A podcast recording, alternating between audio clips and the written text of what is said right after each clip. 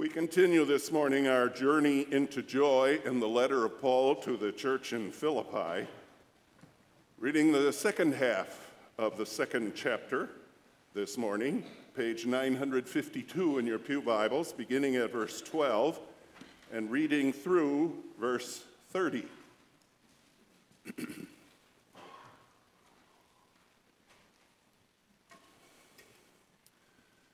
Word of God from Philippians chapter 2, beginning at verse 12.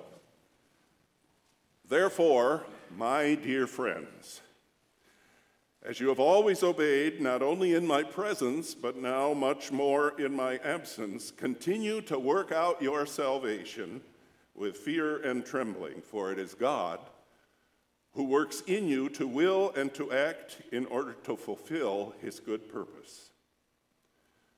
Do everything without grumbling or arguing, so that you may become blameless and pure, children of God without fault in a warped and crooked generation.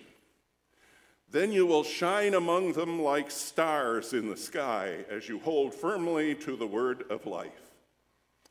And then I will be able to boast on the day of Christ that I did not run or labor in vain.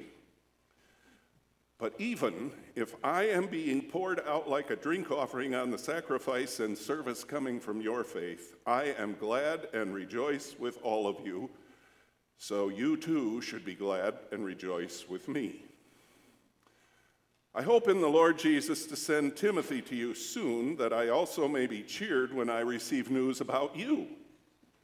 I have no one else like him who will show genuine concern for your welfare. For everyone looks out for their own interests, not for those of Jesus Christ. But you know that Timothy has proved himself, because as a son with his father, he has served with me in the work of the gospel. I hope, therefore, to send him as soon as I see how things go with me, and I am confident in the Lord that I myself will come soon. But I think it necessary to send back to you Epaphroditus, my brother, co worker, and fellow soldier, who is also your messenger, whom you sent to take care of my needs.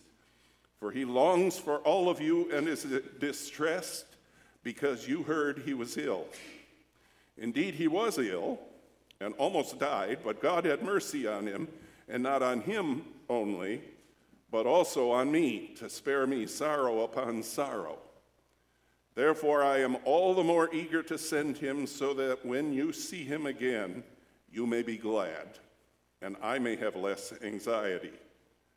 So then, welcome him in the Lord with great joy, and honor people like him because he almost died for the work of Christ. He risked his life to make up for the help you yourselves could not give me. The Word of God.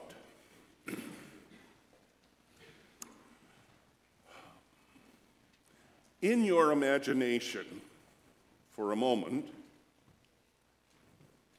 close your eyes and lie on your back on a dock over a lake on a clear night in the dark in July. And look at all the stars. That's one of my favorite things to do at the lake.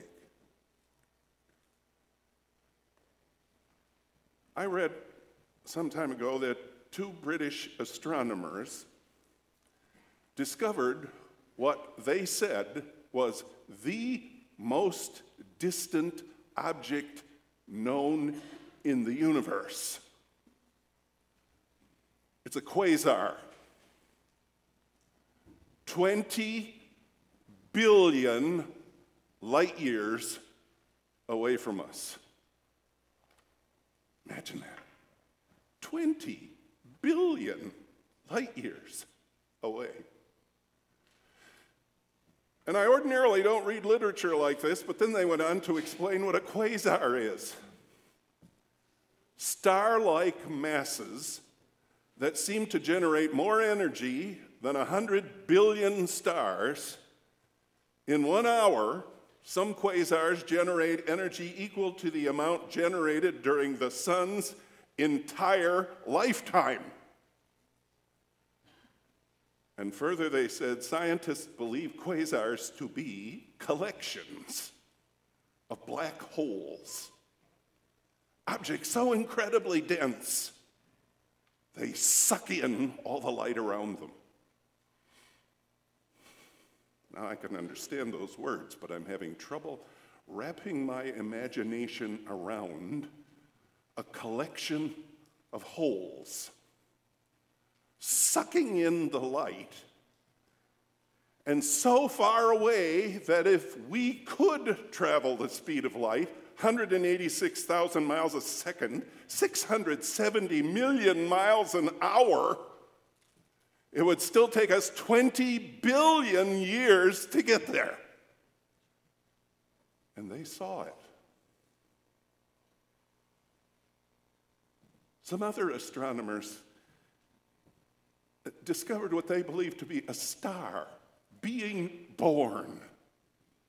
And everything they said about it is just paradoxical. It's 520 light years away. Quote, relatively close, making it easier to see in finer detail, they said. The temperature there is a minus 233 degrees centigrade.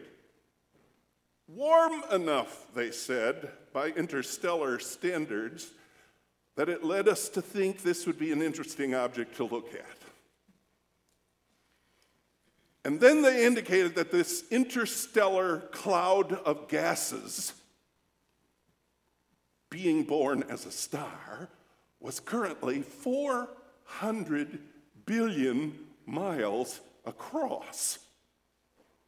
And they said it will probably burst into view in another 100,000 years when it drives the outer parts of the clouds into space. Now, again, I understand those words, but I'm having trouble wrapping my mind around a cloud of gas 400 billion miles across about to be born as a star and burst into sight in a thousand centuries or so.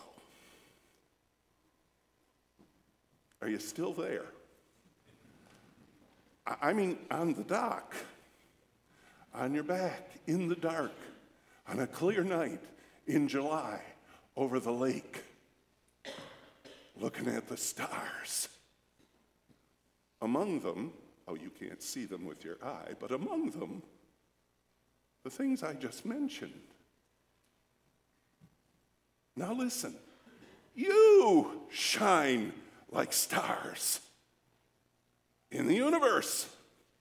You get some sense of the magnitude of what God expects of us, of the importance of our mission, of the value of our presence on this planet for the plan of God. We're called, in effect, not just to aim for the stars out there, but to be like those stars in significant ways right here. We are like stars in the universe. The first thing to recognize is that something absolutely astounding is supposed to be going on right in the middle of the church.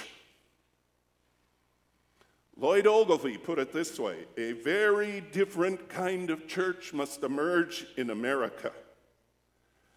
I believe that the church is about to have its finest hour in America, but only as it is different from our culture, offering a quality of life which can be found nowhere else. Can we survive as something more than a custom in folk religion? Paul's question to the Corinthians leaps out of our New Testament Who sees anything different in you? Something incredibly amazing should be going on in the church if we're supposed to shine like stars? Now, hear God say to each one of us, stars, this morning do everything. Stars. Oh, Paul, I wish you weren't so exclusive. Do everything, not just a lot of things or five things or most things, but everything without complaining or arguing. One of the things God is working in us, to use Paul's words, and expecting us to work out in our lives is the removal of undertones and undercurrents. And complaining is first on the list. Complaining is murmuring, it's a quiet, grudging, muttering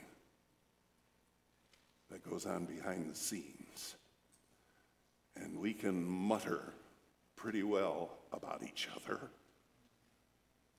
And if we're sure of the audience we're in, we can even mutter pretty well about God.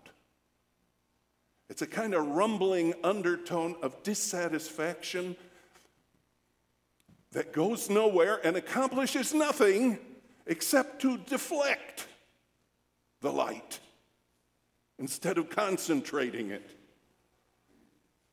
through divisions in the church. Here, in the church, first of all and best of all, the world ought to see the light of love shining like a star that you could see even if it was 520 million light years away because there's no complaining. And without arguing, Paul adds. Arguing is not discussion, not the word Paul used.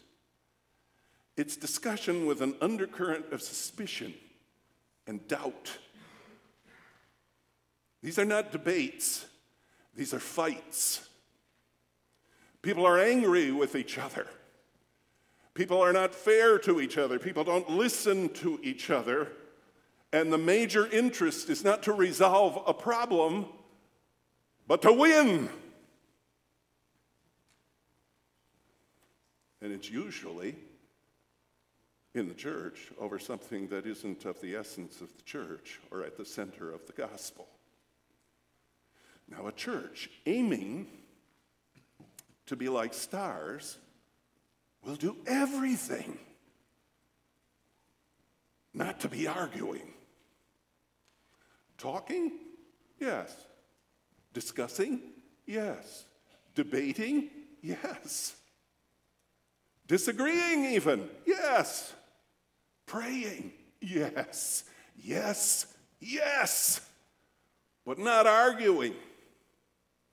No undertones of murmuring complaining about each other or God, and no undercurrents of arguing, angry with each other or God, so that you may become blameless and pure. Blameless, not, not perfect, but as much as possible and in every way possible above reproach living lives so devoted to God and to each other and to the cause of God in the world that even the most ardent critic would find it difficult to point a finger at anything. Trying through our behavior to point always to the light rather than to deflect it. And pure, too. Again, not perfect but without hypocrisy. Listen to this, it's simple. And it's us. There's a little boy who was misbehaving once, and one of his parents said to him, and there was a chair right there, You sit on that chair right now. And the kid walked over with a scowl on his face and sat on it hard, but was heard to say under his breath, I may be sitting down on the outside, but I'm still standing up on the inside.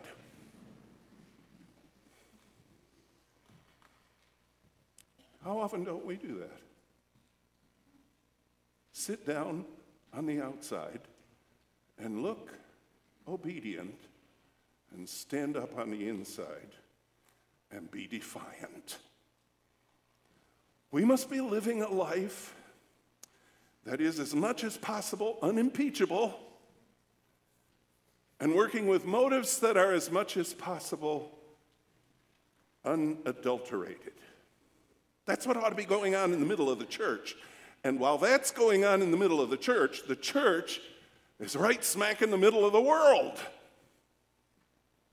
And there, in the middle of the world, we are to be, Paul said, without fault in a crooked and depraved generation in which you shine like stars in the universe. You and I live in a world that's crooked and depraved. All you have to do is listen to one newscast and you know that beyond a shadow of a doubt. It's like living in the darkness. A kind of moral, spiritual darkness is out there, even in the brightest sunlight, that has persuaded more and more people to think the only rule is that there aren't any rules. Anything goes. That's where we are. And there, in that darkness, God says, You are to shine like stars there, here. You shine like stars in the universe. Paul wrote to the Ephesians, chapter 5, You were once darkness, but now you are light in the Lord.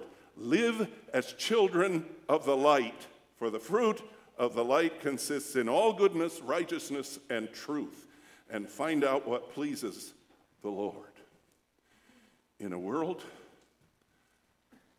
where there are no rules except do what you want. We follow God's rules. And in a way that entices others to follow them with us.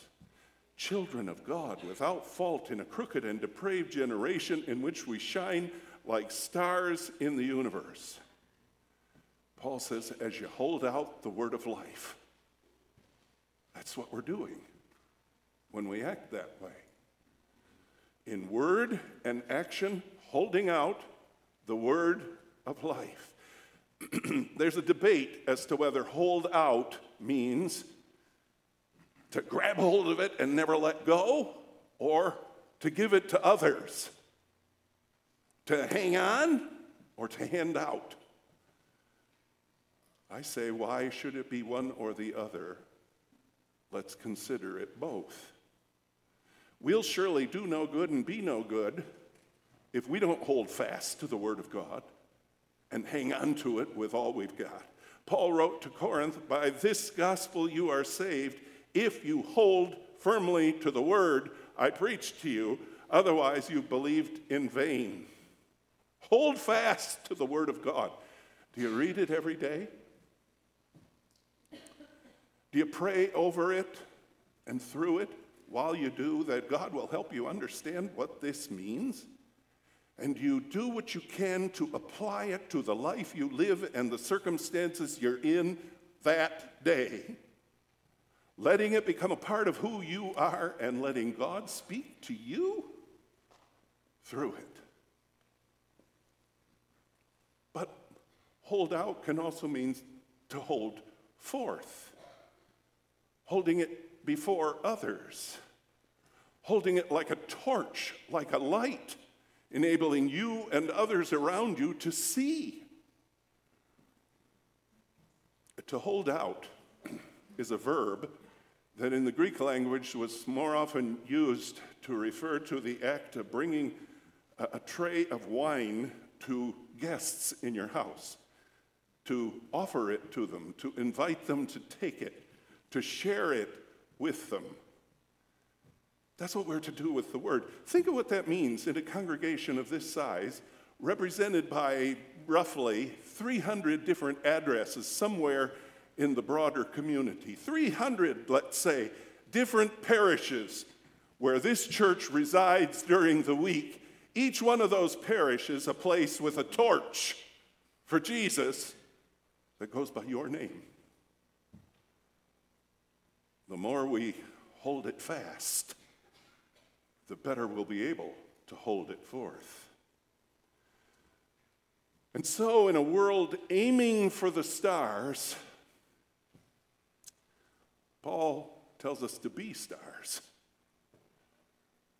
Max Lucado calls us candles, and they both see us as lights. I think Paul would have agreed 100% with this telling little story Max Lucado wrote in his book, God Came Near.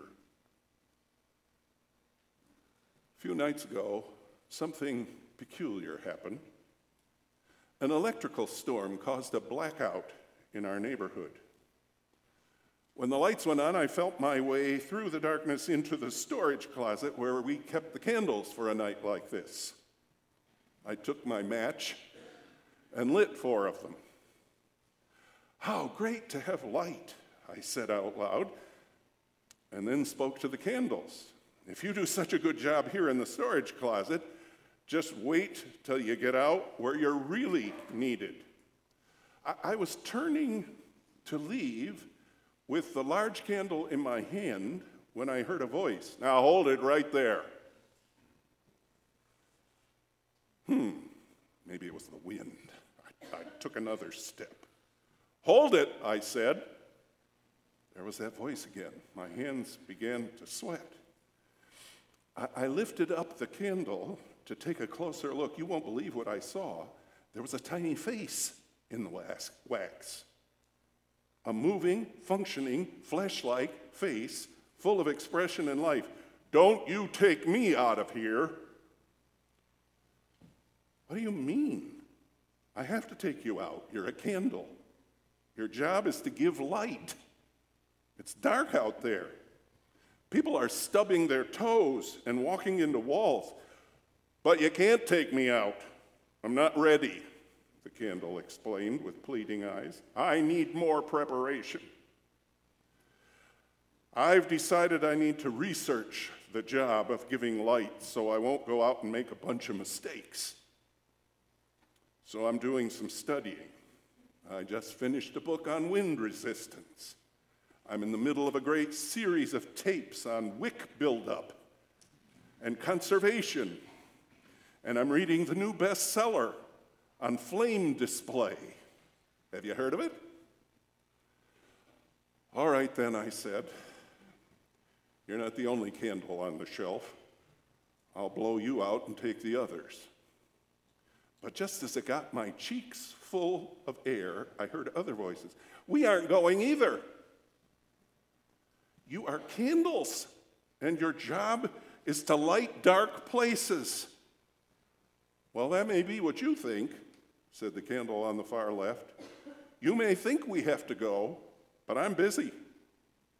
I'm meditating on the importance of light. It's really enlightening. A short candle spoke up. I'm waiting to get my life together. I'm not stable enough. I lose my temper easily. I guess you could say that I'm a hothead. The last candle said, I'd like to help, but lighting the darkness is not my gift. Without asking my permission, she began a rendition of this little light of mine. I have to admit, she had a good voice. The other three joined in, filling the storage room with singing. Four perfectly healthy candles singing to each other about light, but refusing to come out of the closet. I stuck my hands in my pockets and walked back out in the darkness. I bumped my knee on the same freezer, then I bumped into my wife. Where are the candles? she asked. They don't, they won't work. Where did you buy those candles anyway? Oh, she said, they're church candles. Remember the church that closed down across town? I bought them there. I understood. Let's pray. Oh God, it's so easy to glow with each other and to come here to get inflamed. But it's so hard to go out in the darkness and shine like stars in the universe. Fuel us up, fill us up, and send us out wherever we are, whatever we're doing, wherever we live, to shine for you. We pray in the name of the light of the world himself, Jesus Christ. Amen.